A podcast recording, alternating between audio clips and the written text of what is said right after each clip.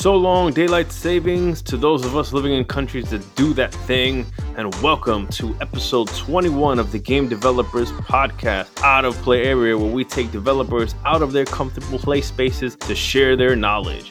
And today, we sit down with Angelica Baca, a QA veteran who's made the jump over into user experience over at Intercept Games.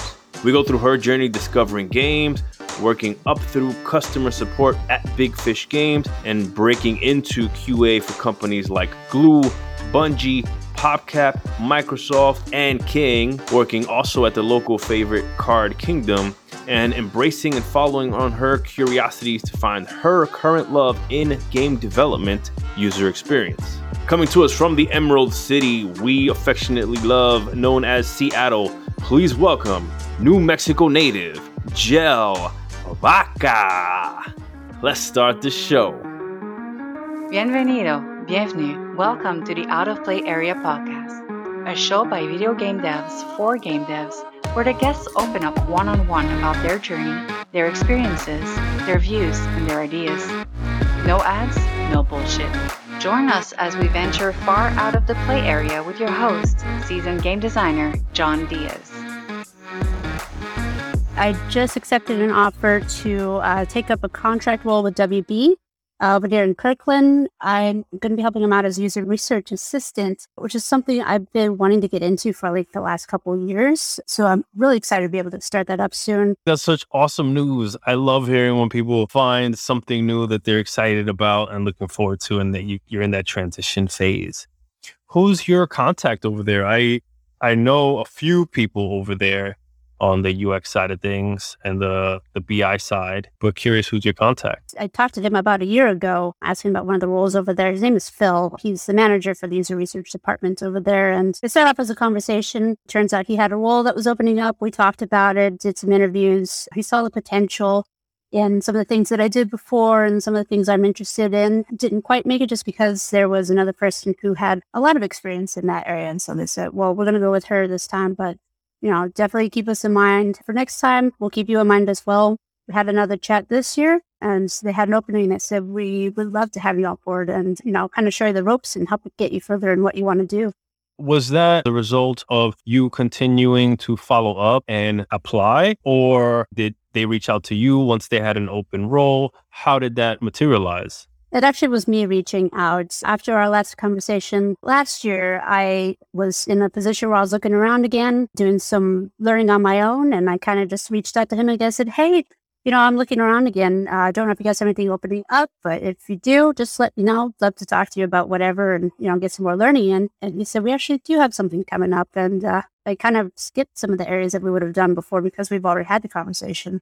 Was it a formal interview at all? Did you have to meet the team and, and, go through that or? Yeah. And a lot of them were the same ones that I talked to last time too. So it was very easy to just get into a conversation with them. That's so cool. And you probably had a bunch of little news stories that happened in the past year. Yeah. They, they didn't know anything about uh, some of the stuff that I'd done with uh, the last role at Card Kingdom. And so it was little bit chatting of what I've been doing in the meantime, plus some of the extra learning I've been doing. This is for UX. Is it user analytics or user research? What exactly does it entail? Yeah, this particular one says user research assistant. I think other departments will call it yeah, UX research or user research or something along the lines. For this particular role, it's going to be helping out with the lab work. So I don't know if you've ever gone into one of those sessions where people want to do play tests uh, usability, get some feedback on stuff. So be helping them out with that stuff, uh, making sure that I can manage the people that are coming in, set that stuff up for them, help them collect results, which we can take back to uh, the designers, people on the team, and make the features better for the game. I love playtests. Playtests are so vital to what we do, making any game, and especially getting feedback when something is ready, right? When something is decent enough to be controlled and, and have a player experience it. I love being behind the glass, right? And what I mean by that is usually it's like those two way mirrors, right? Where you can see them, but they can't see you. You know, you get to see people that are not familiar with your content, that don't work with you, experience your game. And more often than not, it's usually heart wrenching, right? You, where you just like wish you can steer them to tell them, hey, press this button here, or how did you miss this obvious glaring sign that I spent so much time developing and designing for the player not to get lost here? Yeah playtests are vital. And so, but you guys call them a lab. And I wonder what your experience is with coordinating those, conducting them. What are your go to tools when you're setting that up? Yeah, so actually, I got into this stuff as a QA person with uh, one of the teams I was working with at King. We did a lot of internal play tests. We didn't have the stuff that was going out to the users or anything just because was, we didn't have anything like that. We didn't have people that did this type of thing. QA ended up being the people that would kind of help out with some of that stuff. And so it's a lot of making sure the build is ready for people that are going to be playing it, setting an environment up for that, setting those certain situations up that you want to get tested, maybe giving a forward to people ahead of time and just saying in, in email, just say, this is what we're doing. Here are the things you're going to focus on. Don't worry about this stuff. We need help uh, getting set up. Talk to these guys. And then afterward, you know, as you're going through the actual play of the game, getting that feedback from people. And in those cases, it was a lot of like, just shout it out. We're going to put it on a board. We're going to talk about it later. In more lab formal setting, it's something I haven't done before, like I said, because we just never had that. But it's somewhat similar, I'm sure. The people that, if anyone's listening to this, actually use a research right now, they're going to be like, no, it's not. Uh, like it's it's more thought out and all that stuff. But uh, mm-hmm. the results of all of it and the feedback that we get away from it is still stuff that you know will help out in whatever way that we can. The user researchers present in a way that is not meant to lead to uh, certain changes, but is meant to present things as they are, so that people can make the decisions on what would be uh, a good thing to do about certain things that came up. You have a pretty broad background. You're currently in in uh, user research and you have a lot of experience in quality assurance. And as I understand it, you got into games kind of by accident. Like it wasn't part of your original plan, as I understand it, when you were in college. Yeah, it was entirely by accident. My college was me going to school, coming out of high school with a plan of going to be an art conservator, went directly into art history learning here in Tacoma, Washington. Did all that stuff, did a lot of studio arts, sciences, did a minor in religion. No ideas of anything about the game industry and all that stuff. That happened uh, a few years afterward, after I got out of college. I was hopping around different industries, trying to figure out what to do because the recession was around.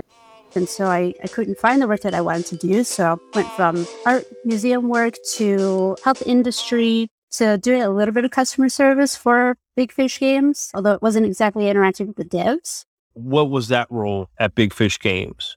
Customer service. So that was us pretty much being in the basement of the building. I think it was a three story building, devs mm-hmm. on each of the other levels above us. We were either communicating with the users or the customers through phones or emails or those quick chats like you do whenever you got to ask for support. And we were the people that were helping them with the billing or getting through certain situations or the bugs that would come up. So it was not my favorite job of all of them. I could see how that would prepare you for more thorough bug reproduction and documentation and things like this. Do you recall any particular conversations you had as you were customer support? You know, actually, the ones that really stick out are the good stories. Like, there were a lot of people that, you know, had an issue about something, and for that group, an older audience. And so you have to walk them through kind of step by step how to get through certain things. But they sometimes become regular contacts. And so they'll request you to come back and chat with them. And you get a lot of stories of like, oh, you've been such a big help to me. I want you to know how much this means to me. These games have helped me through some really difficult times. And that's kind of the thing that I really enjoyed about getting into the game industry was that for me, my own story too, is that games do mean a lot to a lot of people in different ways. And uh, especially in those ones that are going through really difficult times. Like it's nice to be able to say, you know, I helped them through in this different way. The thing that I admire about a lot of the people that I work with are the empathetic muscles that they tend to have for the player and for other developers. It's funny as you mentioned that. I remember when I was on the NES days and you turn over the cartridge at the back of the box and you could see the Nintendo hotline and you can call the Nintendo hotline and you're put in touch with the game pros essentially that they know these games inside and out and you could be like, yo, I'm stuck in Zelda. I don't know how to get past this dungeon.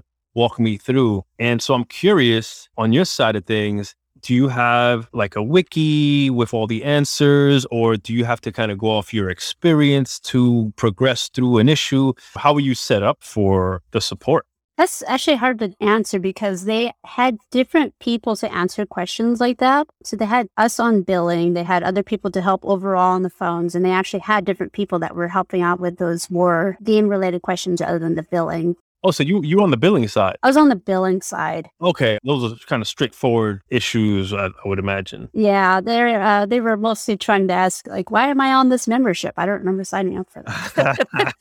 uh, but I, I do I think I remember hitting one or two of those ones in my time, and there were they offer a lot of games over there for that company, and so they Yeah, I don't believe they had a wiki for them. So it was a little bit of either one relying on those people that were already there who had the knowledge of the game, or to just to go through a little bit yourself, a walkthrough along with them. Because one of the types of games they did was the search games. Like you have to go and find an item on the screen, and so it's a little hard to describe it sometimes. You're like, oh, you got to go and look for this item over here, and just get, look really closely. It's dark. My only comparison is is more tactile, whereas Waldo style, Mhm. and and that is at least a two D drawing image. But I imagine the way that these search games are built digitally is you can just kind of layer on items and items and items to make people kind of dig through. I think it depends on the game, but even some of those, they, they can get difficult. They let us have access to some of those games, and so I play a lot of those type of games just to pass the time. Uh, learn some of it just in case, but yeah, they get hard. Were there any perks of being part of Big Fish for access to their games or things like this? I did share a couple of games with some of my family. They were a big fan of Fairway Solitaire, which is, I think, one of their big ones. And one of the things about Big Fish to know, and I think they still do this every month to celebrate the birthdays of all the people in the company, they have a cake day. And so they put two different cakes on each of the floors of the building. And so they put it in an email. They say, all right, cake's out, go get your cake, happy birthday. And people go running across the building, across all the different floors to figure out which one had their favorite cake flavor. yeah, it's a mad dash. I know. Yeah.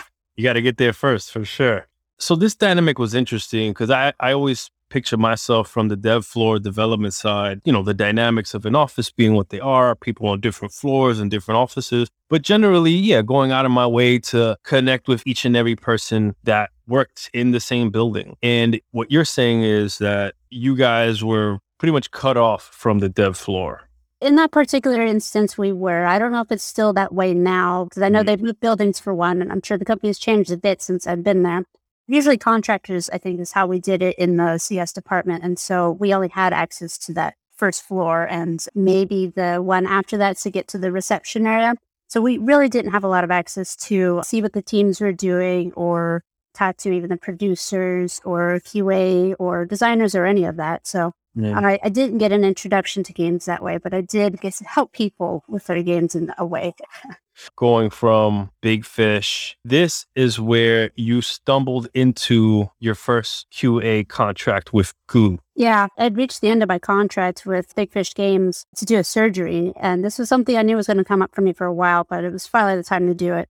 I broke my jaw on purpose. It was both the upper and lower part of my jaw, and they also went in and did a little bit of trying to correct a deviated septum in my nose. Mm-hmm. So I went into that surgery and it was uh, a little more complicated than they had originally planned for it to be. So I ended up staying in the hospital for a few more days. It was kind of uh, touchy, is what they told me. They were a little scared for me while I was in that. And I do remember actually waking up during that time and my face was swollen up. It looked like I was in a fight with Rocky and just kind of lost real badly, you know? You were facing Mr. T in part three or Dolph Lundgren in part four. Yeah, no, it's such a good movie, but yeah, I was on the I was on the bad side of that.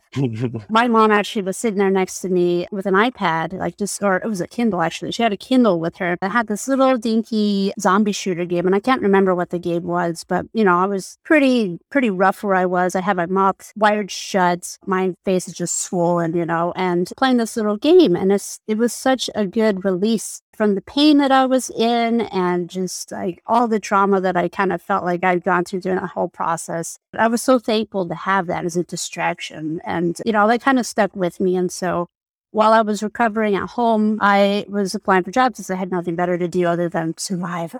I happened to see on Craigslist there was an ad for uh, being a QA tester with no experience necessary. And I said, that sounds sketchy. what year was this for people that are looking at it and be like, what, Craigslist? I can get work on Craigslist? Yeah, that was 2012. Uh, it's a little while ago. And I said, you know, no experience. Sure, I'll put in a, a, application for that. I think it'd be funny. Like I grew up playing games. Like that would be really cool. But I never saw it as a job. Like I just, it never occurred to me that that was something that people could actually do. What was your first love as a video game? I grew up in a family that had a lot of uncles. Uh, one of my uncles, uh, the youngest one, had an NES. And so that was my first introduction to that stuff. I think we played a little bit of computer games as well. But the one I remember for that one was uh, Star Wars Empire Strikes Back. I think it on, was on the NES. Yeah, if you go out and look at the videos, I'm sure it's really terrible. but I remember it being the coolest thing because you start off, I think it's Luke on the Tauntaun, and you're like going through all these like uh, platform levels, and it was you know it's Star Wars. It's really cool. Okay, it's like a 2D side scroller Yeah. platformer action. Yeah, Wow, yeah, they got some sweet things going on here with like a compass and a mini map and kind of depth to it as well. With like kind of multiple roles where you can be at the foreground and the midground. Yeah, you gotta you gotta watch the video for that. yeah, yeah, totally. Hey, I'm gonna link this in the show notes. NES Star Wars Empire Strikes Back looks ahead of its time. Looking back on it, We should have more of those now. but yeah, I graduated to the Genesis after that, and that was my first console. And so, uh, you know, we ended up playing a lot of Mortal Kombat games. Um, glad that you know, a movie just came out. I saw all that. I'm a big fan. what a great first game to go back to. Mortal Kombat was big for sure in the 90s. I remember Mortal Monday; those commercials were insane. Of course, all the salacious news and blood codes and all this, but truth be told, it was just an awesome video game in terms of feedback and action and iconic characters and really cool mechanics with all the moves and the finishers and things like this. So Mortal Kombat was one of your first early ones that Legit, right? no, I was uh, just thinking the other day too. I was like, you know, I'd love to be able to find a designer for that old game because I want to understand, you know, how did they come up with some of the moves that they did? Like, you know, Liu Kang is there doing all these regular things, and he's all of a sudden got a fireball, and the bicycle kick comes out of nowhere. Like, what was the decision on some of that stuff? For sure. I want to talk to the combat designers on Yeah. that. I have definitely a, a list of people I want to speak to, right? Like Ed Boon, and John Tobias, those guys. Maybe I might get lucky one day and invite them on. Definitely want to pick their brains of the beginnings of Mortal Kombat to where it is today, right? I think we're what, number 11? Yeah, yeah, I'm pretty one? sure that is. And, you know, Yeah. that's kind of the ironic thing is now I'm going to be working with WB. That's kind of full circle for me. Because they own Netherrealms. Yep. Yes. And you'll probably be testing, potentially, you might be testing some of their fighters, right? So that'll be awesome. Could happen. Uh, Yeah, I'm not exactly sure yet, but, you know, opportunity is there. I love it. I love how things come and go in this industry for sure. So you were recuperating in the hospital, connecting on tablet. You see this job role on Craigslist and you apply for it with just kind of like, oh, what the heck? Why not? That happens. I didn't expect to hear back from them. Eventually, I did. I got an email back and they said, Hey, you know, we'd love to have you in the office and chat with you about this role. Where is the best place to send this information? Is it this email address? And they gave me an email address. And I said, No, that's not the one. I tried this one here.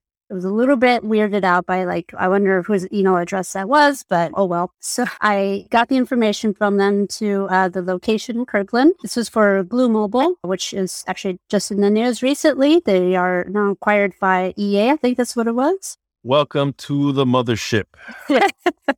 They are at EA. Our mobile team gets stronger and stronger. Well, now you know they've, they've been around for a while. I got the uh, email to come in. I went in that day dressed in a dress. My mouth still wired shut. I was still trying to get my strength back from recovering, working on trying to open my mouth three fingers wide. That was my goal to be able to open it that wide. Yeah, it was very hard. I could barely get one in, I think, at the time. And they had me in and they sat me down in this room. And if anyone who's actually uh, listening to this from that interview, you probably give me a more accurate number, but it felt like there were like eight to 12 people in that room. Jeez. I was in the center of them, like in a circle, and they said, you know, thanks for coming in. We're excited to hear about you. And I said, yeah, my mouth is still wired shut, but let me know if I can repeat anything or if it gets too bad, I'll write things down for you guys just to help out. And I said, no problem. I'll let you know. Let's start off with your experience at Microsoft. Can you tell us about that? And I said, I have never worked at Microsoft. And they're like, what? And they, they looked down at their papers and they said, it says here you worked at Microsoft. And I said, no. And they looked again. They said, your name's Angelica, right? And I said, yeah. They said, this is your resume, right? And I said, no, that's not me. And so they all kind of had the freak out moment. They looked around at each other and they were like, uh oh. For sure. In all my years and all the stories, I've never heard, I've only seen this thing in movies, this whole mistaken identity thing where you vet people, you have a resume, you have an email, very, there's all one to one connection, right? And I've never heard of this happen before. This is actually amazing and fortuitous. Yeah, I mean the chances I have I maybe met one other Angelica in person and in a class before. It doesn't happen that you meet that many people with that name, and so I think that's probably their confusion too, because they're like, oh, you know, that's a memorable name. it's true. No, in my family and and friends, we we have a few Angelicas for mm-hmm. sure. You are the first Angelica I've connected with. I'm from New Mexico, but up here, like I said, I just I haven't seen any. But there is another one out there who was a tester. okay. Uh, she was my start into the role, and so you know when you don't actually have the matching resume that they have in front of you, they said, "All right, well, how about you just talk about yourself, and uh, we'll get to know you, and we'll find your resume while you're talking." And I said, "All right."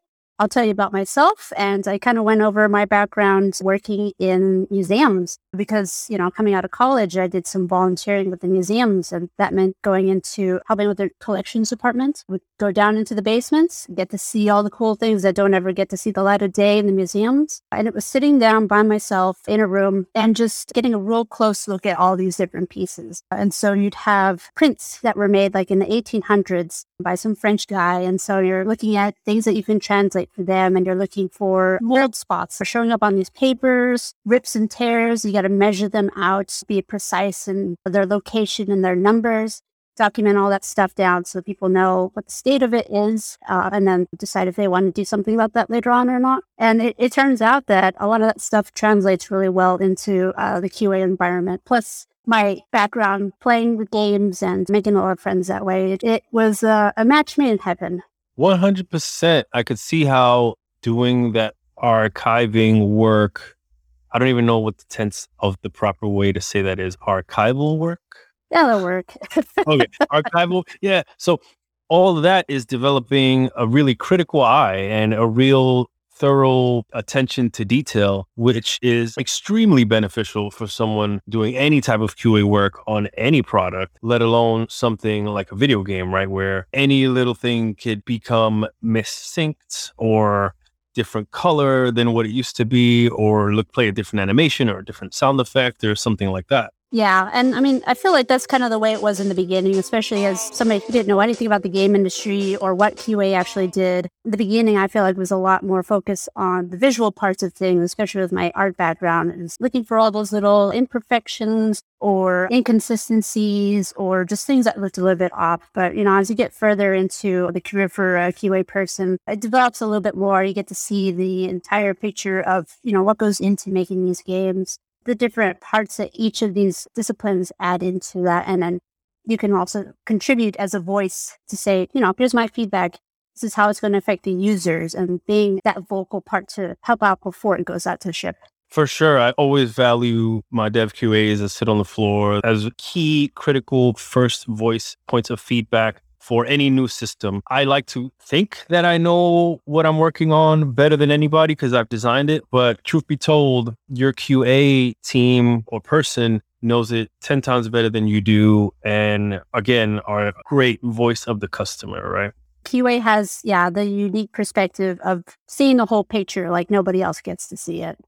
Mm-hmm. So you get the role and you come aboard Glu. Yeah. And and yeah, what's it like? Are you giving, you know, do you have a buddy to emulate or learn from? Was there any kind of onboarding or training or any what tools do you have at your disposal how do you how do you pick up this this job yeah it was a lot of questioning in the beginning and you know that's actually a good thing to do throughout your career in qa is to question everything especially in the beginning we didn't have a formal onboarding process over there and so i was in a room with two maybe three other people that were in qa they kind of grouped us together in this little tiny room, which was like a sauna. It was so hot in there, but I love the heat. So I learned by kind of observing and asking questions of the people that were around me. One of the gals that was sitting right next to me had been in it for a while. She actually knew the guy who was supposed to be in that job. And she said, I like you way better than her. Thank you for taking the job. And so I, I looked at the tickets that they were writing for that stuff and kind of started mimicking some of the words that they were using, some of the formats that they were going through, and using a little bit of gut feelings of, you know, you're going through the actions of something and it doesn't quite seem like it's working the way it's supposed to. Like, is it that I don't know how it's supposed to work correctly, or is mm-hmm. it that mm-hmm. it's not actually working? And so it was being able to speak up about that stuff because that does happen. Like, you may not have documentation from some of the devs or anything, you may not know exactly exactly how it's supposed to work. But if it feels off, just bringing that to the table and talking about it will usually bring something up, whether that's maybe something's a little bit off in the design, or maybe that is an actual bug, or maybe we didn't think about that. What does success look like at that particular role, at that particular point in time? What are the expectations on you? My role over there was to fill in for somebody who didn't do a good job. And so I asked some of the people over there, I said, well, what do I need to do a good job? And they said, just, just do a good job they didn't give me a lot to go off of. So just do better than the previous yeah, person. just just do your work. And you know, I had no idea what that meant. sure. Yeah. What what is your work? My goal at that time, coming on as a QA contractor, was to get into full time and then be able to explore a little bit more. I know a lot of people come into QA, and especially over there because they were so close to uh, DigiPen.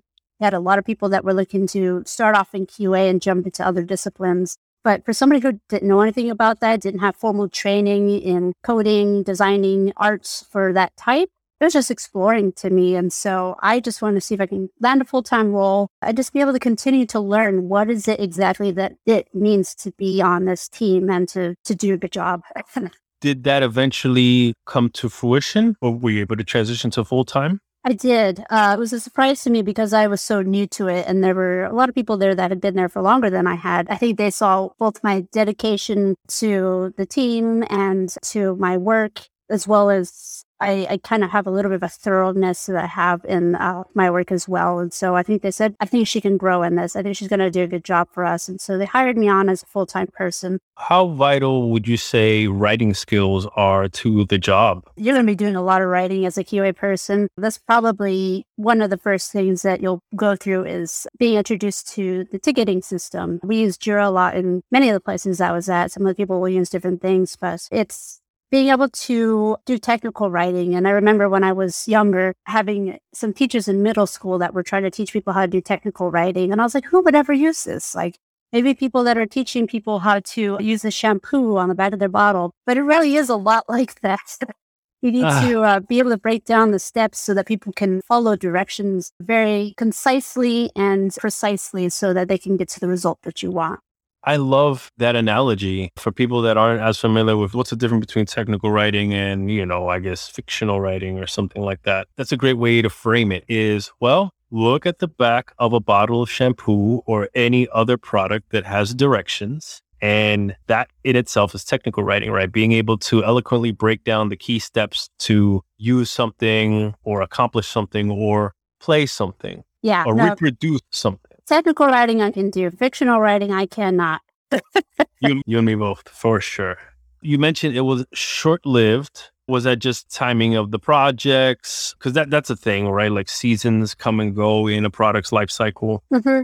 Yeah, no, the project that I was working on was uh, a mobile game. The first one was called Enchant U, and it was actually kind of like, well, like Harry Potter in a way, except that it's uh, choose your own adventure style or you're uh, a gal who's in this magical like university and then it gets a little bit catty but they were planning on expanding on that a little bit more but the company had some other ideas this was kind of my first introduction to how the game industry worked a little bit on that side uh, i didn't know about kind of the layoff culture or even the contract culture that they still encounter these days and so they ended up cutting probably about a quarter of the company at that time. And because I was the last one in the door as a full time person, I was the first one out the door. And so me and at least two other people from the QA department, among other people at the studio, were laid off. Unfortunately, that happens all too regularly in different game production companies. And it's always tough for anybody to go through losing key team members that you develop a rapport with that were so productive and so vital to making high quality products. And you wish that things weren't this way. You wish that there was better management management practices or things like that because it costs a lot of money to be fair when you have to rehire and interview people just to find a right fit when you already had people that made it through those barriers and were key members of the team. Mm-hmm.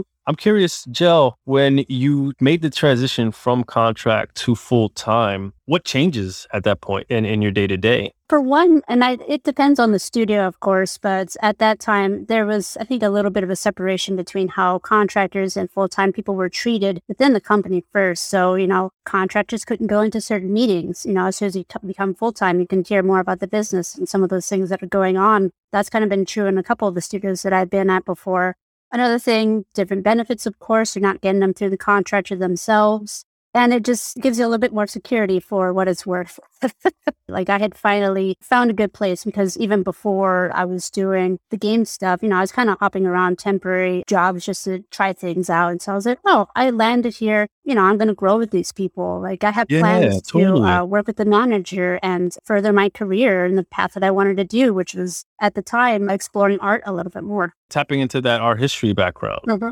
So there's layoffs that happen, just the general nature of the business, money coming in, not meeting projections, and then having to let go the last people that were brought on as an easy way to assess, right? You wish there was a little bit more thought going into this thing to be like, okay, well, let's actually break down the people that are superstars and we really want to keep, right? And then have to make even harder decisions. You can kind of understand that perspective. But it seems like you got some sweet roles afterwards, after Glu, Something that amazed me when I came out of that first layoff was that people were so helpful to try to find uh, another role for me just because it's a small community, especially here in the Seattle area. And if you make good connections, not burn your bridges, people want to help you. They want you to land in a good spot and continue what you're doing. And so I was amazed at that. And so because of that attitude and the helpfulness and support from the people at the studio that I had met, you know, I was happy to continue looking in the game industry, even though it felt bad to be laid off.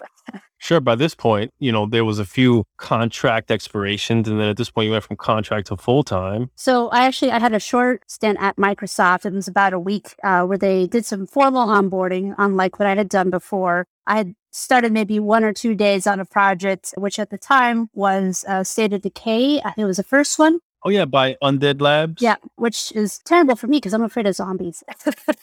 Did you know that that's what you were going to be working on? No, I had no idea it was fun to try out, but I was just like, ooh. so this sounds like the universe was helping you out then. Yeah, in a way, sparing me a little bit. so yeah, I only stuck around for uh, those two days after the onboarding when Glu contacted me back again and they said, we actually just had somebody, one of our QA people who survived the layoffs. He's moving over to another place. And so we have an opening. If you're uh, wanting to come back, we want you to join us full time again. I said, yeah, sure. You know, I enjoyed working there for the short time I did. And it's a full time role. I'll come back. So I, I did for a couple more months. Was it kind of the same position, same role? Same role, different team. I was helping out with a mobile MMO game at the time. And so it was learning to step up a little bit more. At that time, it was actually learning to do test cases, which I hadn't done before. So writing those out, coming up with plans and talking a little bit more with the devs to come up with testing processes for that.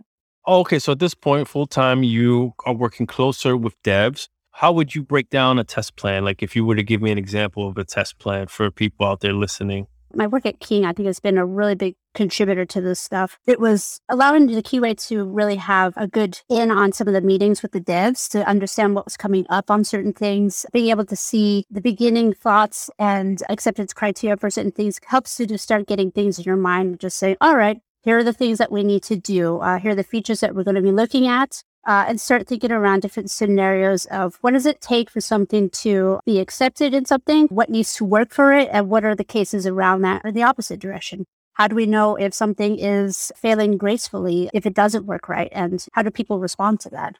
It's hard for me to imagine anybody that doesn't know King. I think, in fact, you've highlighted three of the biggest names in mobile development between Big Fish, Glu, and King. Uh-huh. And uh, out of all of those, King definitely stands out for their titles. Anybody who's played any mobile games, I'm sure, knows King games. The in between for Glu stuff and King stuff was going to different studios for different contract jobs. So I went to PopCap, which was helping out with mobile stuff for about a year or so.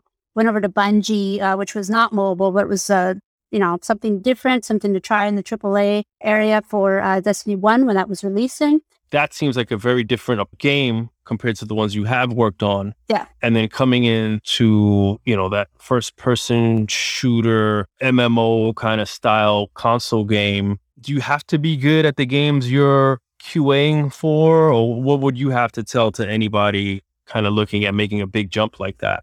So I think that's a little bit dependent on the team too. Like I, I, know there are some situations where people expect you to be really passionate about that game or maybe have some knowledge of that genre to be able to properly test it. But at the same time too, I think some of the fun of being able to try out these different studios and games is doing things that you don't normally always do or don't always enjoy because it gives you a lot of variety. It gives you a lot of different tools under your belt as you go on to these other things and it gives you new perspectives to start looking at. So when I went into uh, Bungie, I had only played Halo once. I am not a first person shooter type person just because it makes me a little bit seasick.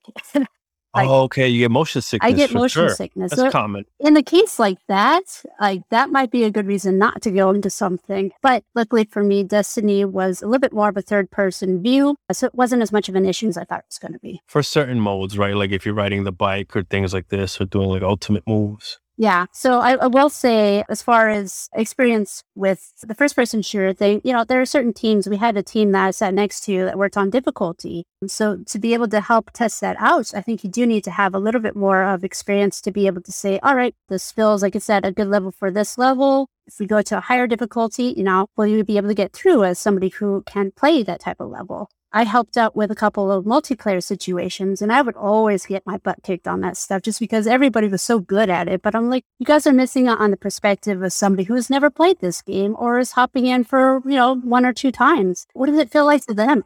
For sure, the first time user or the casual player, absolutely, who's a key demographic for any game, for mm-hmm. sure. There's different perspectives that come into all this stuff. Do you have to be a pro? I don't think so. But you do have to understand, I think, where you're coming in, how it'll help or not help you in some of those situations. I, I did end up going to King. Again, it was through word of mouth types things. Like I had a, a housemate that was working over there at the time, and I got reached out by the uh, recruiter while I was working at another place. He said, Hey, we'd love to have you join us. And I said, I can't right now. I'm working on this other thing. I'm going to see how it goes. And so he said, All right, we'll try again later he actually contacted me again months later and he said, Still want to join us? So, you know, we can still get you in. And I said, You know, sure, let's do it this time. Because, like you said, at that time, I had uh, moved over to Not Games uh, just to try it out because I kept hearing both sides of the coin. Oh, you should do games, you should not do games. Like, just give it a try. Who was telling you you should not do games? Some people that have been in the industry before that hopped out, like there are some of the things where, you know, games can have a little bit of an impact on your work life balance depending on the type of game or the type of work that you're doing. So for them, I think they felt like they had a little bit more freedom of stuff that they were doing little bit more boring, yes, for them. But they said, you know, I feel like I can get paid more for the things I'm doing and not have to worry so much. Yeah, I could see how that would be tempting to hear from people outside of games to say, hey, you can do the same type of work, make more money, and have better work life balance. And so you decided to take them up on it and see if that was indeed true. And this is where you ended up working where? There's a place called Ad Colonies. I, I'd heard about them before because they actually put in ads for some of the mobile games that we did at one point. And so I had a, a different housemate that worked over there. And so he was trying to get me in. I imagine completely different work. Yeah, it was very fast work. It was it was very easy to be able to test that stuff. Uh, a lot of mobile stuff Yes, uh, a lot of just making sure these quick interactive ads would work correctly on different types of mobile devices. But it was, compared to games, very unimaginative. but is this also a quality assurance style work? It was, yeah. So okay. we were we had engineers and QA in the office for that. Okay, and you were embedded. How big was the team? Well, it wasn't very big at all. I would say under 10, 10 people maybe. Nice. Okay, so very intimate. Very intimate. The hard part was that it didn't seem like people enjoyed some of the things that they were doing versus, you know, being in games. It's all about passion and people enjoying the stuff that they're working on. And I love being able to have those random, random conversations during the day about some of the stuff you're working on, which you would never hear anywhere else in a workplace. So when uh, I saw that these people that I was working with at, at the other place, the non games work, it kind of was a little bit of a drain on me. And I was like, how do these people go about their work doing it just for the money? Like, where's the passion in the work? And I, you know, as much as they say that, you know, you got to have passion to be in the games industry, it does kind of ring true a bit. I take it for granted, right? I've only known work in games. I admit that it's not hard to get excited about the things we do or the things we get to work on and the opportunities we have. And so, to that respect, I can understand how a place like a digital ad agency would pay you more money because how else are they going to lure you away from these other types of jobs that are out there, right? If not for at least having more money, you know, to, to make it worth your while to come and do this work that people tend to find harder to get excited about. Mm-hmm. Totally, that's totally fair. So, how long did you last at Ad Colony doing that totally different work that was hard to get excited about? That's a good question. I think it was somewhere between uh, one to three months, something like that.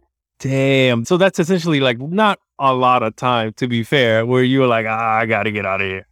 Yeah, no, it was, it made enough of an impact on me that I just, it didn't feel right to me. I felt like I was in the wrong place. Well, that's awesome. You gave it a shot, right? Like people were like, hey, you should get out of games. Life is better on the other side. And you went, checked it out for yourself, got a taste of it, and decided, nah, I want something different. What was that something different you wanted after Ad Colony?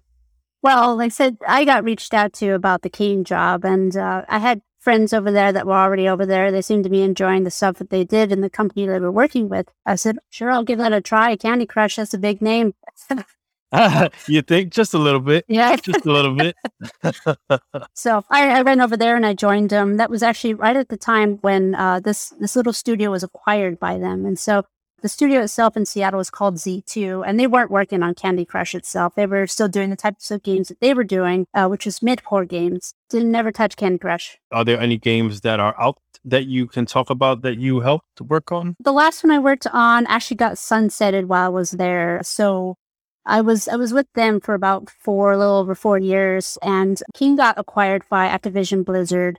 And not too long after that, there was a company decision to kind of change directions in uh, some of the things they were doing. And so our studio ended up getting cut out from that deal. And so the studio was shut down. And I was part of a handful of people that were there to sunset the game that we were on, which was called Paradise Bay, which was on different mobile devices. Okay, but you were there for a good group of time. And when we were talking earlier, I got a sense that you really grew in your role there, in your craft of quality assurance, and even getting to branch out into what you're doing now or exploring some different interests. Can you walk me through what that was like, like being able to work with devs and being able to kind of grow and find other areas as a result of play tests and, and things like this? I felt like it was a little bit scrappy in the beginning. We had a small team QA that were working in the open office environment with our devs. I was originally on a project that never got released, but people were very excited about doing this thing. It was it was a lot of fun to work on just because it was a lot of had a lot of character to it, and uh, we were just pouring our heart and soul into this thing. And so that project in particular, we did a lot of a lot of extra work on because you know part of the challenge on that one was kind of finding the fun of the game finding what is it that makes this game what it is. And it had a hard time kind of finding its voice. And so we did a lot of different things, a lot of different changes. I got really connected to the team, working with all those different disciplines. At that time, I switched over to doing live ops stuff. And so helping to uh, kind of manage some of the A B testing that they were doing, learning about deployments, creating processes for that stuff. And so I was expanding a little bit more to my tool belt in the QA realm. These are super important skills for anybody on a dev team to learn and to be able to put that on your resume, right? To be like, hey, I can help you build out processes for getting up and running on a, a multiplayer experience and managing builds and conducting A B tests, right? So for people out there that aren't as familiar, there's all types of ways that you can segment your builds so that countries in South America see something completely different from countries countries in Europe and what they're playing, right? Even to the point of the app icon itself, right? Mm-hmm. And seeing which one people click on more in the app store. Yeah, there was it was a lot of growth during that time for me, and I think a lot of people that we were working together with you know, after that game didn't make it to launch, we kind of regrouped and said, all right, so what are we going to do next? Well, a group of people were trying to figure out what to do with the next game. I got moved on to another project, which was Paradise Bay. And they said, well, we like what you did with the live ops stuff. We want you to do that and help them out because, you know, the game is already launched, but we're still seeing a lot of fires here and there. And so we want to see if we can smooth those out a little bit. So it was joining a new team, learning how they learned and adjusting to any of the different tools, processes that they had, and seeing what we can do to improve on that stuff. And uh, a lot of those different things will help uh, QA people if they're ever interested in things like uh, production, which is, you know, one of those steps that a lot of people tend to see is that QA molds into production because of that sort of skill set. 100%. Jill, I'm glad you bring that up, right? For a lot of people, QA is a wonderful step in the door to then find what excites you, what skills, what are your superpowers? And I've seen a lot of people grow into design roles, people grow into engineering roles, people grow into art roles. Definitely a lot of people grow into producer roles. Totally see that happen much more often than not. Which RPG path did you end up going, going on?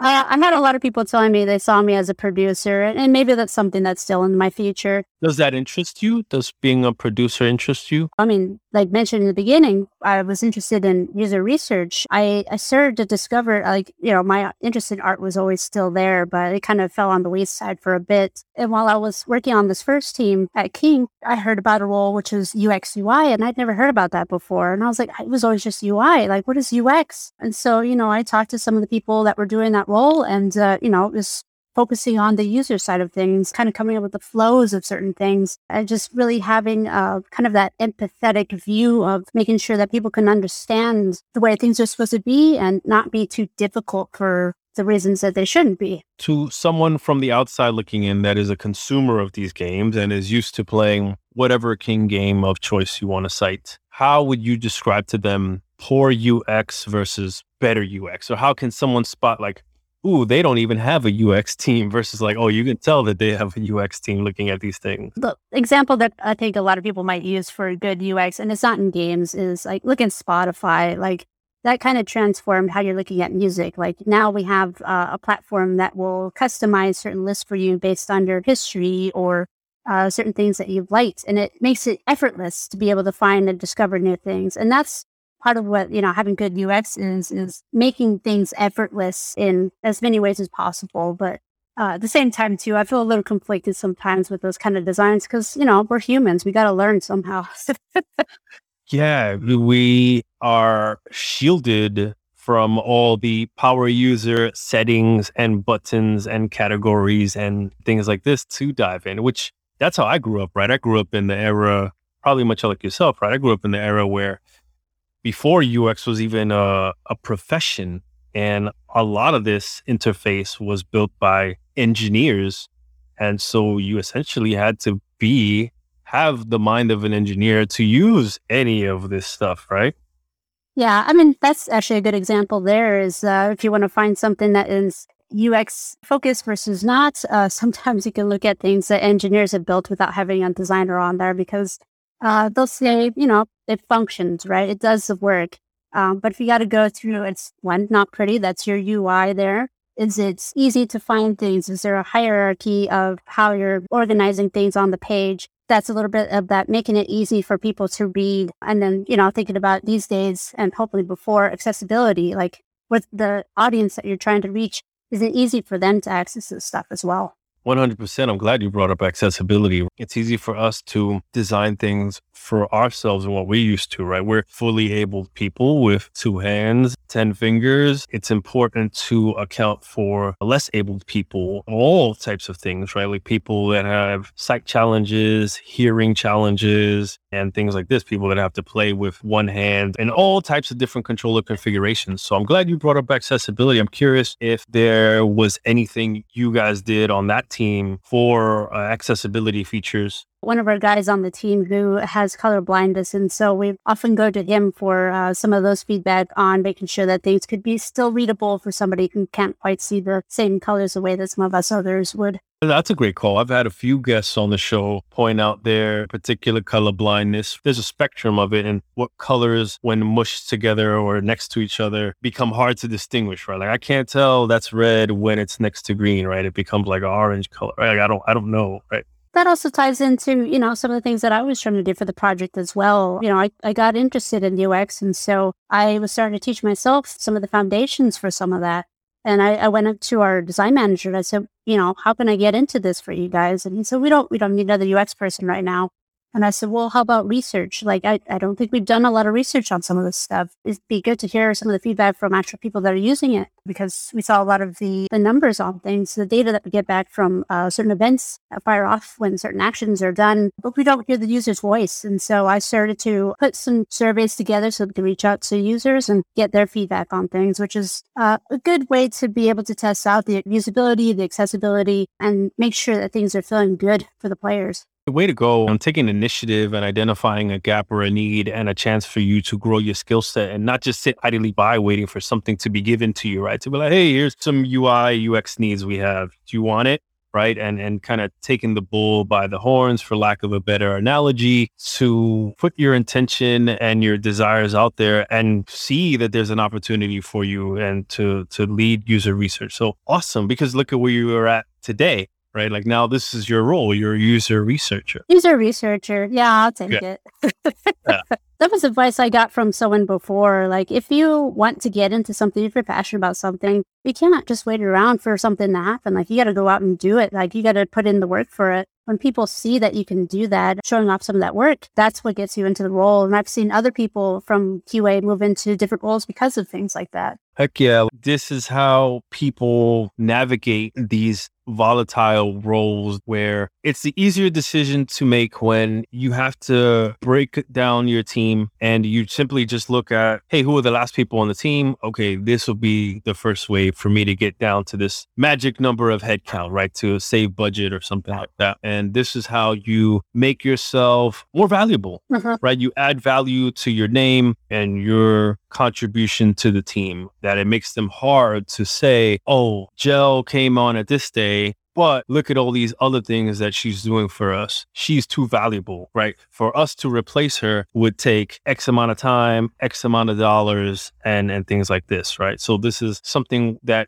benefits us all to hear, right? To never get complacent and to always find work that needs to be done or that's not being done, right? And kind of volunteer for it and put yourself in that position. Yeah, I mean, I'm kind of one of those people that always goes and finds something to do anyway, but I think it's good practice even for QA people, whether they're QA career driven or if they're looking to explore as well. Like just having that knowledge of those different areas will make you a better thinker all around and being able to understand some of the issues that can come up and to be able to talk to the people in the same way that there's good communication, in the way that you're uh, giving feedback. Like it is super valuable to the devs to be able to have those conversations with QA like that. Absolutely feedback is the name of the game, is how our products get better. And we can all get better at giving constructive feedback as well as receiving feedback. I've seen people get really defensive about having their ideas challenged or picked apart. And really, there's no end to getting better at receiving and giving feedback particularly definitely in written form, I would suspect. Written form, I mean, you can say that in uh, tickets. Like, that's one of the communication ways that we did it a lot for a number of places. So, things that come up in the comments, even some of the bugs that people write sometimes, it's to become a good QA person. I think it's in the beginning understanding the difference between criticizing somebody's work versus, like you said, giving it like a good, actionable feedback that is not meant to harm or hurt anybody, but meant to help the product. You know, it's a little bit of tolerance, a little bit of being able to to have that good relationship, good working relationship with people to be able to give that kind of feedback. Because if you don't have that, it may come off as a little bit standoffish or like, I know this because I'm better than you in some way. And it's not mm-hmm. like that. It shouldn't be like that. Yeah, for sure. Like writing can come off in a completely different way than how it would have if it was spoken. And I'm curious, two questions come to mind is how many bugs would you say you wrote while you were at King? And as well as I would like for you to give me an example of like a poorly worded bug versus like a well written bug. For my time at King, I could not give you a number. Like I'm sure somebody was tracking that, but I do remember at one time somebody had a graph of the number of tickets that we wrote in. And I think mainly because I was doing the live work, which meant a lot of things that would come in from live things that we're responding to, things that were coming in from CS, my own stuff, stuff that I'm coming in from the devs. I had a lot more input because of all that stuff among my already hardworking ways. And so the graph showed that I probably took about half of the pie on that pie graph for the tickets. But it's hard to say that that represents anything because I was also there probably longer than some of the other people as well. If we just take like what? Was that over the course of the project or the course of a year or course of months? That might have been a couple years. I can't quite remember. Okay. Would you say it was like hundreds or thousands? Probably thousands.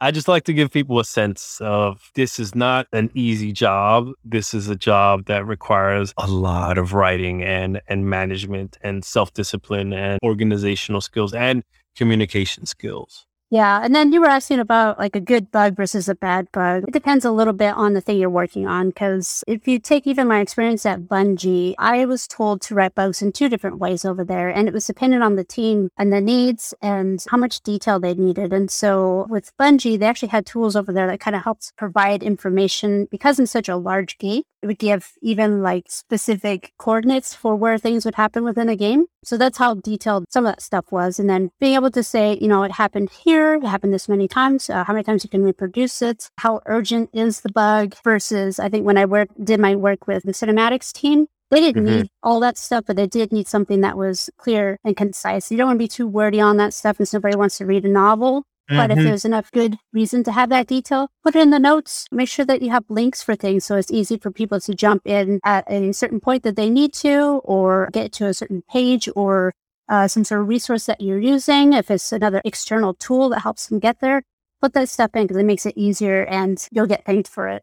Okay, so 2019, there's like business reorganizing and restructuring between King, Z2, Activision coming in. Mm-hmm. Now you're looking for work. I'm looking for work. So I, I stayed on the project for probably another five or six months with about, I would say, six other people so we can shut down the game and give the story a proper ending. And so I was helping out kind of with the last minute stuff and also job hunting at the same time. But because the rest of the company was already out looking for work, there were a lot of people that were helping out with job fairs and reaching out recruiters and all that. And I kind of missed the boat on some of that stuff because I said, I got to stick around for a couple more months. And so by oh. the time I oh. finished that contract, I was like, okay, well, what's still available?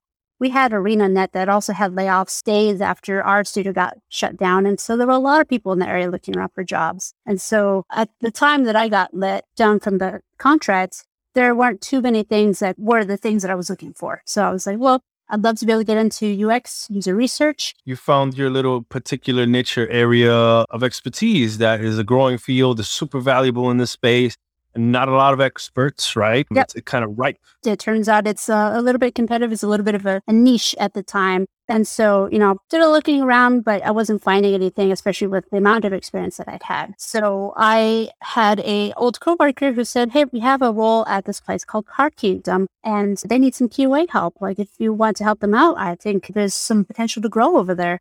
And I knew about the company because I was a frequent goer of their stores. They are both an in person store where they sell board games and have a restaurant over there. So uh, a lot of the gaming community of both types kind of goes over there and just just relaxes, play some games. But they also have an e-commerce site where they sell and buy Magic the Gathering cards online. And so I, I knew about them because I used to participate in uh, what they called the Gauntlet, which hmm. was mm. uh, a charity event that they would do here once a year. And it would benefit one local charity group yeah. around here, and it would change up throughout the year. And that was something I always kind of believed in. And I said, we should participate in that. So I got some people together uh, when I was at King and we participated in some of the tournaments, which was an all day board game tournament against other game studios. And uh, you're raising money for a good cause and you're competing against other people who are passionate about games. What's the name of this thing? And does it happen every year when there's not a pandemic going on? It's called the Gauntlet, which was that particular tournament. And when I was at Card Kingdom, I was a volunteer for that specific foundation or soon to be foundation. So I was able to continue helping them expand on that stuff. And when the pandemic did happen, we did uh, a streamed event so we could still do something like that. It was the first time we'd ever done it, but now we know that we can do it. So most of the time it's in person, but there's always a workaround. Heck yeah, I want to play games against other studios for bragging rights and charity. And a trophy. They give you a trophy for it too. Oh, yes, I'm all about trophies. So this is called the Gauntlet. The gauntlet.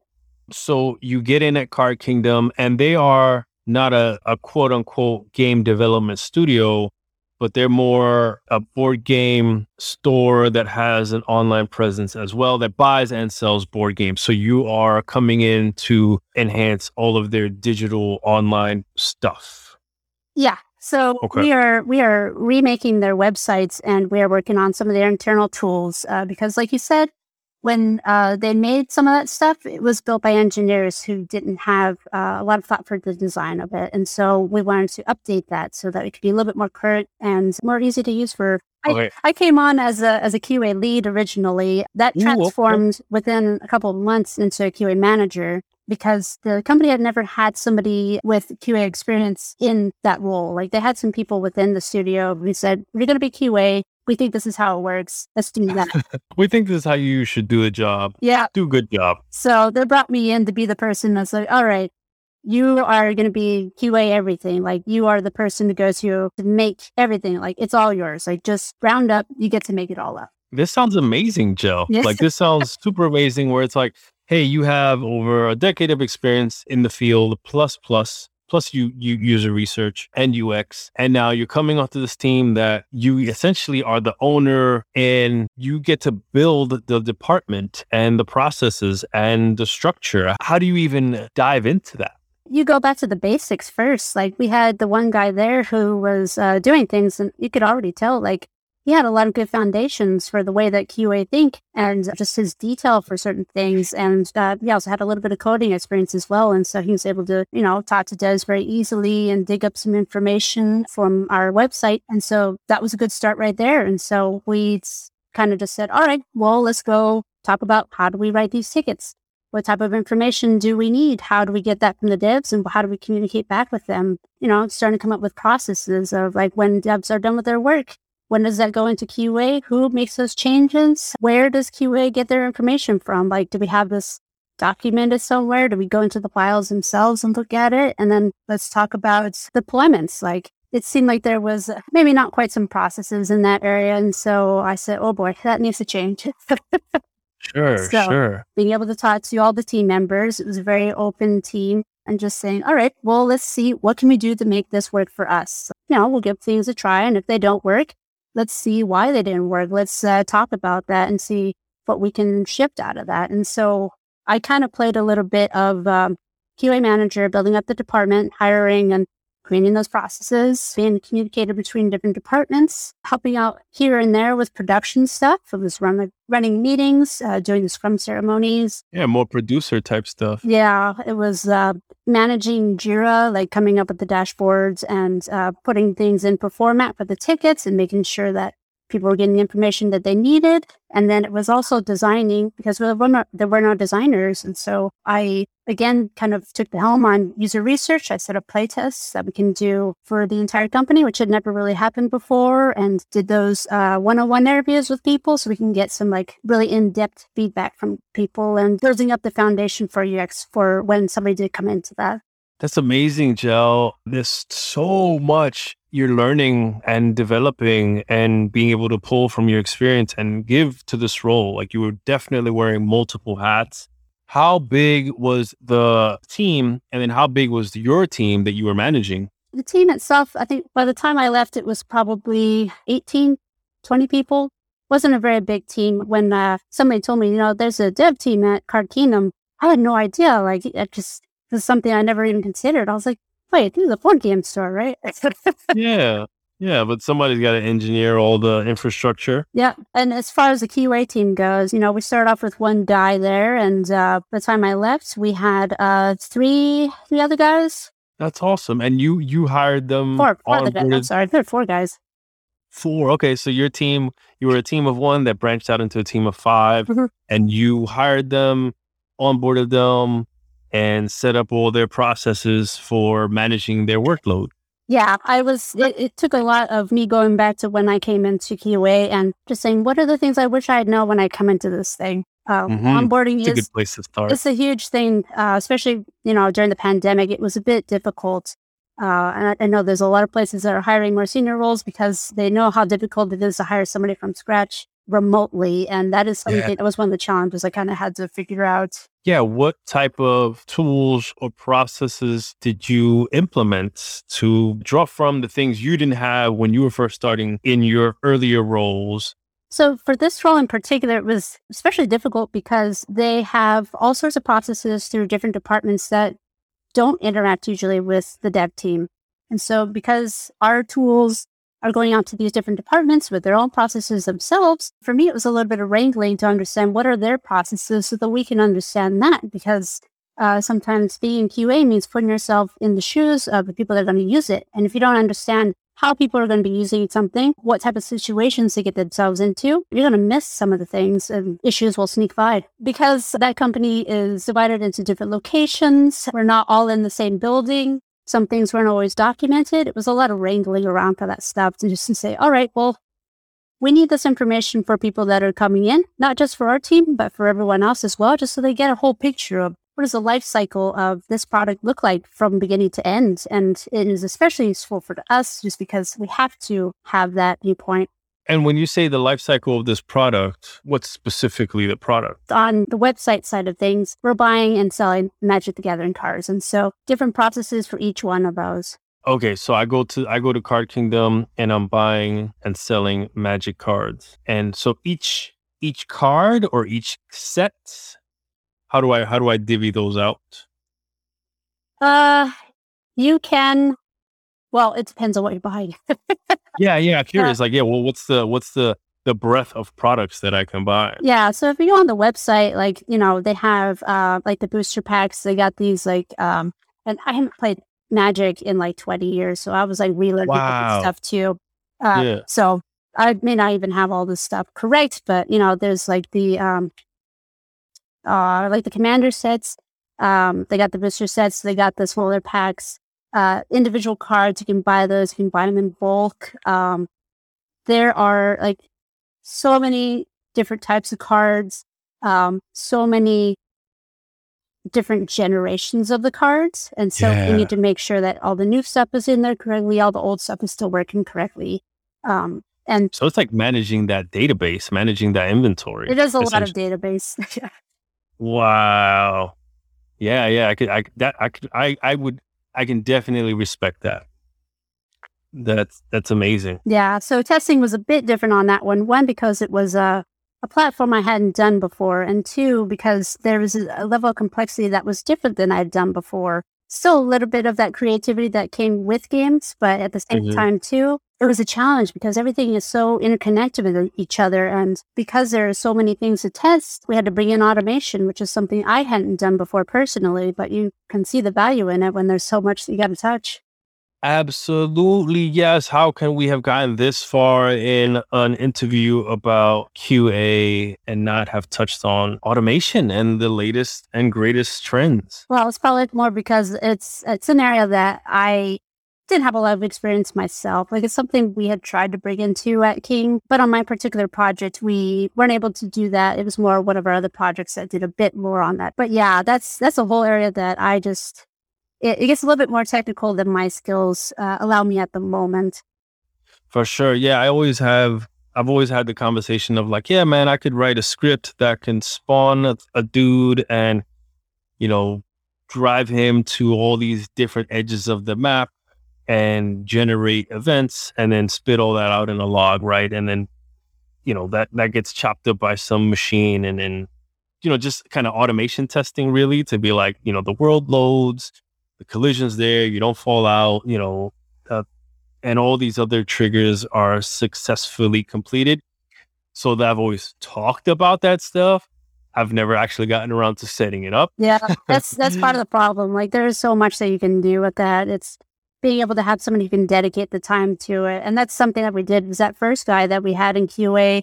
Uh, we moved him into the SDET role uh, for automation uh, because he had that good mindset. Uh, like I think in order to do SDET, you got to have that same uh, ability to plan certain things, and uh, that technical writing will help you out because it's going to be a lot of what you do. Yeah, yeah, for sure. Right, I can totally see how you're writing the directions that an SDET, so like software development engineer and test, could write down and build an algorithm and some tools for, right? Mm-hmm. Like that, it's, it's definitely a one two punch there. Throughout my career, you know, I've done a lot of learning on my own, but I've also had a lot of people that reached out to me about questions of, you know, what is it like to be in QA or how do I get into something like that? Or tell me about some of the methodologies or tools that you're using. Like I'm always open to some of that stuff. I actually just had somebody reach out the other day just to say, Hey, can you be a mentor to me? And I love being able to do that and just see where they're at, what kind of problems that they need to solve. And mean, that's what QA is a lot of problem solving. And so I think of it as a wolf pack kind of discipline and being able to have something that you can bounce ideas off of and talk to about this stuff is really useful. Uh, so, you know, if anybody needs a conversation or to figure out where they need to be to get themselves into a certain spot in their career, like, always just happy to chat about it. Awesome, Jill. Yeah, because you've worked in a lot of different places up here in the Seattle area and seem to be very well connected. Are there any groups or organizations that you would call out that were helpful or that people should look into joining if they're looking to grow in this space? I think the best thing for anybody, and especially QA, to do is to uh, just network. Like just talk to the people around you, talk to your teams, get to know them, because that will one make it so much easier to work with them. Two, make it more enjoyable, and three, it'll it'll open up doors for later. Yeah, that's an awesome call out, Jill. I've never turned down any person who's reached out to me via email or Slack internally that's asking questions about, hey, John, you designed the system. This is what I'm seeing. I'd like to know more, right? Or, hey, I'd like to know how this works. Do you have any documentation, any example maps that I can load up? I love proactive people that reach out to me, and I'm always eager to educate more people how something works, something how something's meant to work, right? Because that just empowers that person to better contribute to what they see, what they talk about, what they report, what they experience, right? And even bounce ideas off of, mm-hmm. right? To be like, hey, I meant this to work this way. And I was like, well, actually, as I play it, it's playing out very different from what you meant, and then we can and then i'd love to bounce ideas off that person. So totally plus one that notion of connect with your teammates. There's definitely a broad spectrum of people that are open to connecting or like to be more like headphones on heads down working all the time. Yeah and you know everybody works in different ways and has their own attitudes about how they communicate but just be able to understand people work in different ways and respect those boundaries if there are boundaries too. Yeah. I'm curious, how did you enjoy leading and managing your team because there's there's essentially two types of people out there, right? There's people that really enjoy people managing and mentoring and helping people grow and share their wisdom and help them get to the next level. And then there's people that are not that way and really like to be kind of the individual contributor, right? That I see routes to just be like, hey, I just I just want to do my work. I like to collaborate, but I don't want to be responsible mm-hmm. for other people's careers. Yeah. I've done a lot of bouncing back and forth on that stuff. yeah, I mean, I think a person could be both, but you know, they might find that you like one better than the other, or you may find just a point where you say, "All right, I'm going to transition to this this other thing." I really did enjoy doing the IT work, but for me, it came to a point after doing for so long where I wanted to try something a little bit different when I moved into the lead role, that was a little scary for me at first because uh, one, I grew up being a very shy person. Like I'm not that person that was always going out and I wasn't very vocal. People used to think I was a mute. Did you have siblings growing up? I had one younger sibling, and I was not an only child. okay, so you, you were the, you were the oldest. Yeah, but yeah, it's it surprises me these days just how far I've come as a person uh, and developed myself for all that stuff. Because, like I said, younger me would say, "Hey, what? You're in the game industry and you're teaching people to do this stuff." Like I would have never dreamed of that stuff. I love doing that part. I love doing the, that exercise of what would you know, 2021 you go back to 2005, let's say, version of you as like words of wisdom from the future? Mm-hmm. Yeah, I mean, you never know where it's going to take you. But, you know, again, when I was a kid, I, I wanted to be a sports coach. Uh, so that kind of applies to uh, the leadership and mentorship is that, um, you, I mean, even if you're working one on one with somebody, sometimes it's easier than a group, but you're, uh, you know, helping to develop somebody in their skills. And it's uh, a really neat team to be able to see somebody start off at a certain point and then just just continue to grow beyond your expectations. All right, Jill, if you're ready for our lightning round, I hope. what is the last game that you finished? Detroit Become Human. I just started up with my housemates uh, Returnal for PS5. Yeah, I got to get that. Shout out to the Housemarque guys. Those guys are awesome. It's, I've seen that game get a lot of great press. Game. Yeah. I'm looking forward to playing Returnal. Detroit Become Human. Was it? Is it Quantic Dream? Actually, I don't remember. It's the same people who did Heavy Rain. Yeah, Quantic Dream. I love those games. Any like game that I know has an ending. There's multiple endings, but at least I know has an ending, and it's going to be a great narrative and an interactive experience, where I get to make decisions. I love. Where would you rate that game in terms of the experience, what it gave you? I really did enjoy it. Like, I was not expecting to be able to see the different paths of everything. I thought that was so neat, especially as somebody who's like thinking about design systems and all that stuff. You're just like, oh, well, what happens if I had done that other thing? Like, I wonder what would have mm-hmm. happened. Mm-hmm. So, you know, it gives you that replayability if you want it. What's the last book you read? I am finishing up the second giant chunk of Invincible, which if you haven't tried it already, Amazon uh, just released the animated series for that. There's a, a, season that just came out for that, so it's a oh, graphic novel. It's a little bloody. oh yeah, that's an understatement. Yes, I binged Invincible. I had no idea of the book, and it was just there, right? And I, I woke up on a Saturday morning. I was like, oh, I'm. I feel like reliving my old childhood and watching some cartoons on a Saturday morning and that first episode gripped me and ended in a way I did not expect. Yeah, and I was I was ready. Ah. I was ready for the whole ride. That is a fantastic story. I do. I wouldn't mind getting into the novel. Yeah, I mean they were on sale, so I was like, all right, I will read through all of them. I prefer to have things physical versions, especially if I'm going to lend it out to people, but they cost a lot of money. So I was like, all right, digital, here we go. That's what you give up when you go full digital, right? Simple fact is I want to buy discs and I want to be able to loan them out to people when I have finished the game. Yeah. And then actually, uh, finishing that up, I just pulled this one up last night uh, which is what is it? What everybody is saying. This is. Uh, oh, is that like a body language book? It's a body language book written by an ex FBI agent. Oh, yeah, I'm gonna have to hit you up and follow through on that. Let me know if any any insight that you gain from there. Yeah, because especially over Zoom conferences, day in day out these days, there's a lot of little subtleties that are easy to miss and anybody that works with people can benefit from picking up these things for sure. Great call out. Thanks for that. Yeah, no, I'm I'm really excited for that one too, especially, you know, as we're all coming out of this, it's being able to understand how people are feeling And so, we all kind of come out from our homes again. What is the thing that you enjoy the most about this job?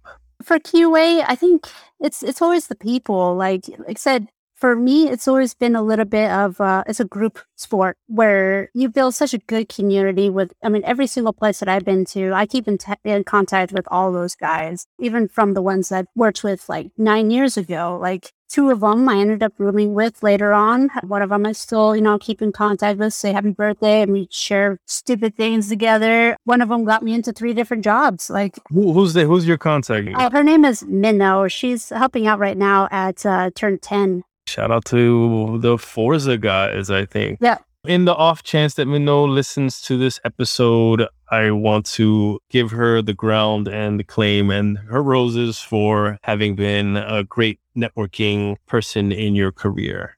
QA work is one of those things where uh, if you look at a job requirement, they'll ask you to have a sense of humor. It's it's needed sometimes because of the work you do. Can be a little repetitive sometimes. It can be a little rough, a little stressful. But if you're a good company, you know, you're having a good time. Plus a thousand is to bring someone who can lighten the mood of the air on a team for work that can be quite challenging at times, for sure.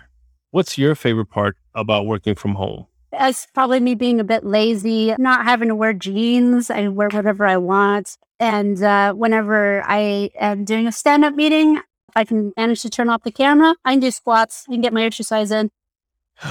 Oh, that is a pro tip. That is a power tip right there. Heck yeah, bust out some uh, calisthenics. I like that a lot. That that's a good one. Yeah, I want to take that with me, Jill.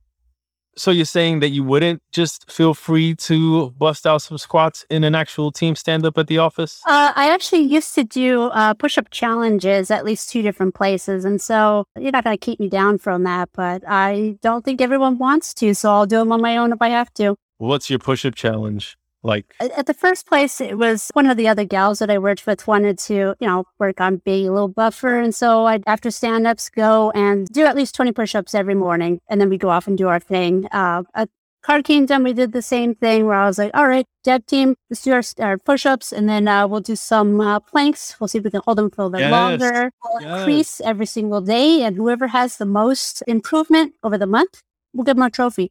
Oh, Joe, that's fantastic. Please, I encourage you wholeheartedly to bring that to WB.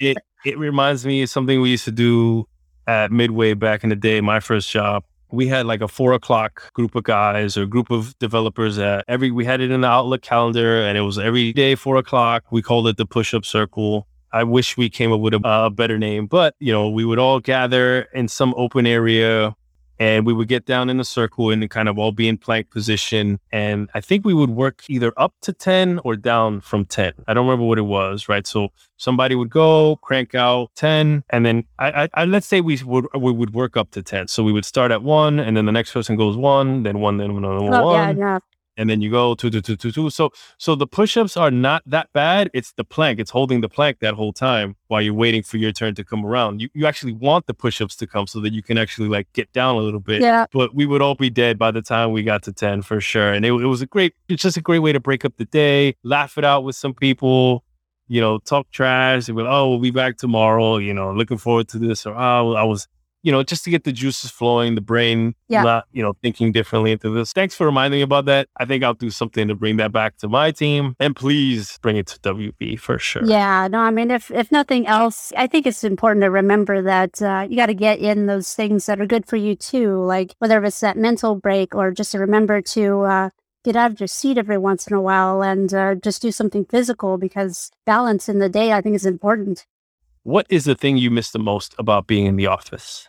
It's the people. I mean, at the moment, I don't have an office, so I can't say what specifically, but it's it's always uh, you know just those random interactions you can do throughout the day. Like I used to like be able to just wander around the building for a little bit, interacting with people you don't always get to see, get to see what they're working on, goof off a little bit. I used to give people stickers for uh, you know any big accomplishments accomplishments that they do. So I give them a, a giant golden star, and so uh, just leaving those at people's desks. You know, they feel good about that.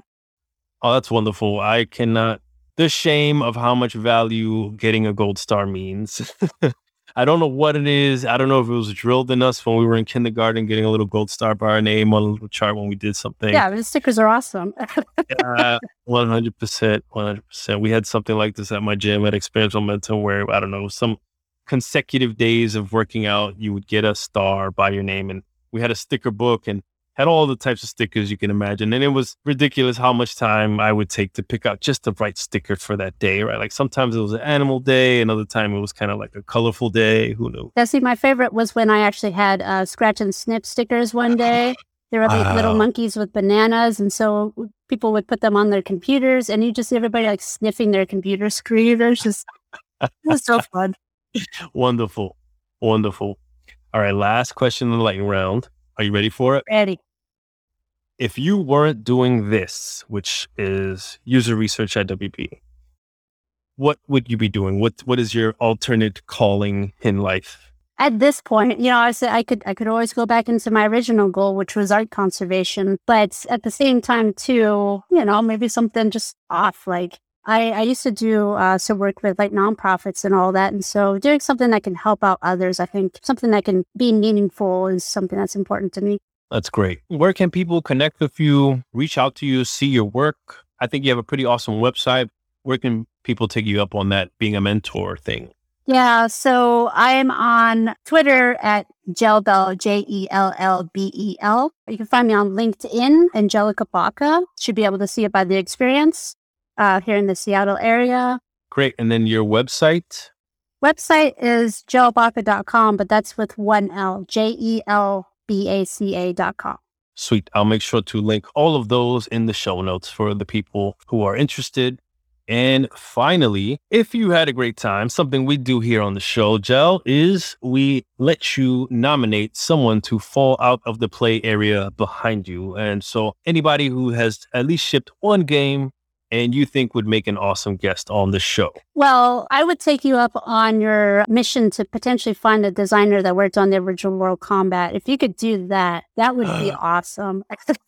oh, challenge accepted. There is a recent documentary that came out about Midway. I think it was called Insert Coin. Yeah, I had all those guys on there. And uh, I follow Ed Boon on Twitter. So I'll, I'll definitely see if I can work some magic in the network and dig up some of those people. I'm sure they might even be at EA if I look hard enough.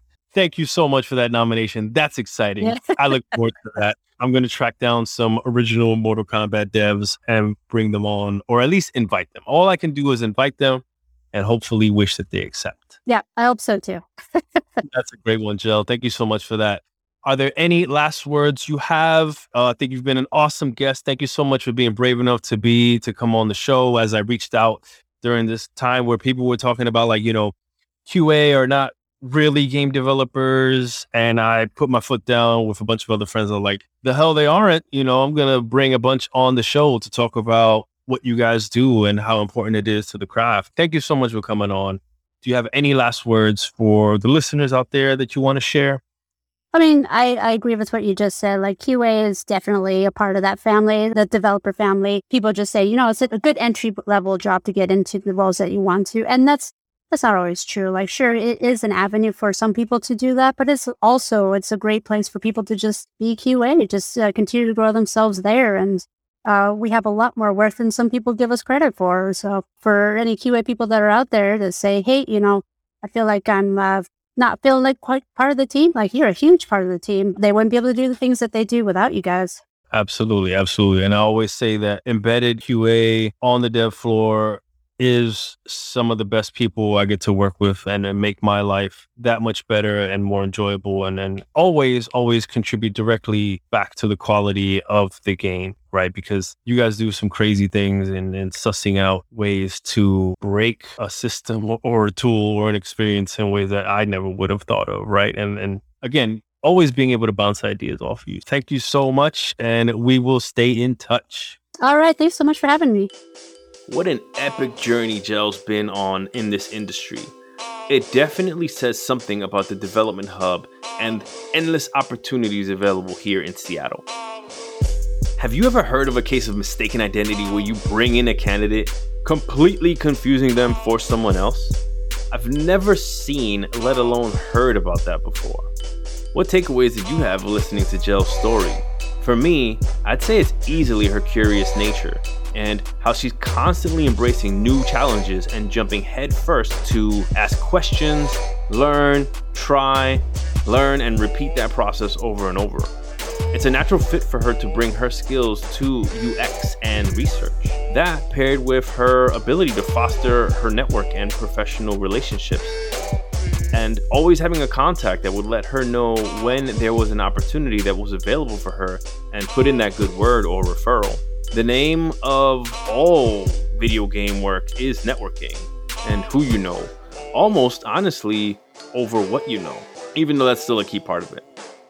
On the next episode, we feature Elaine Gomez, a game designer for Brass Lion Entertainment, who will share her journey through our beloved industry. She's part of the industry's new blood, and for her time here, has already made immense waves being a co founder of Latinos in Gaming and part of the Game Awards Future Class, as well as a prominent inspiration for all people of the global majority, especially Latinas wanting to get in and do the damn thing. I'll mention for the sake of my nieces, también es la primera dominicana y puertorriqueña game designer that I've met. That episode drops on Monday, the 22nd, the week of US Thanksgiving and Black Friday Madness. So make sure to follow us so that you don't miss out on that episode. Thank you for listening, devs. If you found this episode informative, I ask that you pay a link forward to a developer to help grow our listener community. If you're a game developer with a story you think could help a fellow dev out, please go to outofplayarea.com and click on the Calendly link at the top to meet up. Please make sure you get approval from your manager or studio's PR HR team beforehand. Out of Play Area, the Game Developers Podcast, releases new episodes every other Monday on all the major players, including Spotify, Apple, and Google. Please make sure to follow us to see what developer falls out of the play area next time. I'm your host, John Diaz. Until next time, devs, stay strong, stay true, stay dangerous. Mega Ran, bring them home. Flight attendants, prepare for takeoff. Cabin crew, please take your seats. We are now about to enter the out of play area. Yeah. If you can't reach me, I apologize. Since we out of play, I never compromise. John D, NYC, know we got the vibes. Make sure you hit that follow when you hit subscribe. Out of play area podcast. Out of play, out of play area podcast. We out of play. It's just a little something for the game devs. Stay strong, stay true, and stay dangerous. Had to switch the styles for a challenge. Best thing out of Harlem since young Miles Morales. A new podcast comes to provide